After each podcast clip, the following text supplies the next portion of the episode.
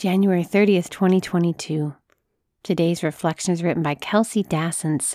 He never fails. Love never fails. 1 Corinthians 13 4.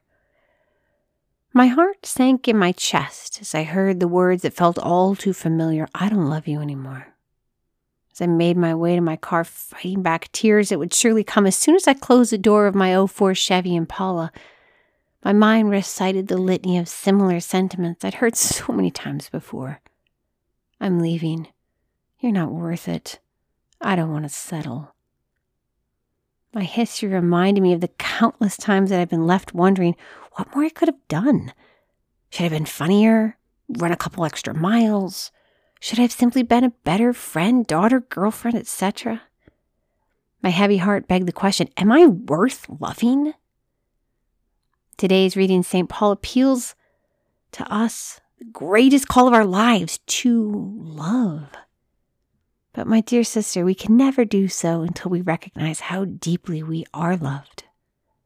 The love of Christ, freely given at every moment, is not merely a consolation prize for when our human experience leaves us desolate. It's the very meaning of our existence.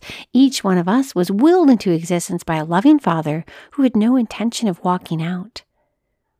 No matter how your human experience has shaped your idea of love, I want to encourage you to accept today's reading as a free gift given to you by your Heavenly Father.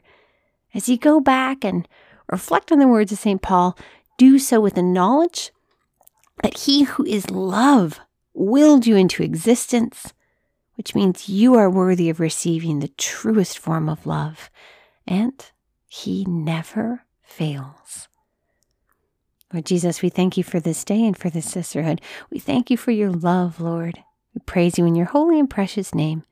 Amen. We hope you'll join us this Lent for our women's devotional book, All She Had, an examination of our poverty and our utter dependence on God. Find out more about this book and our children's product at blessedisshe.net slash shop.